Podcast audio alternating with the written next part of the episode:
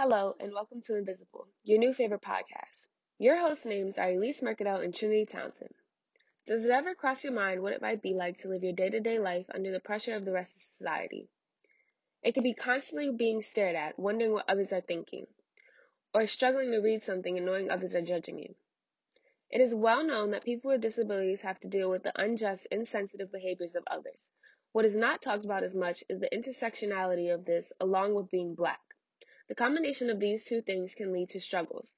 Each person's experience is different, though, and that is what makes talking to people so important.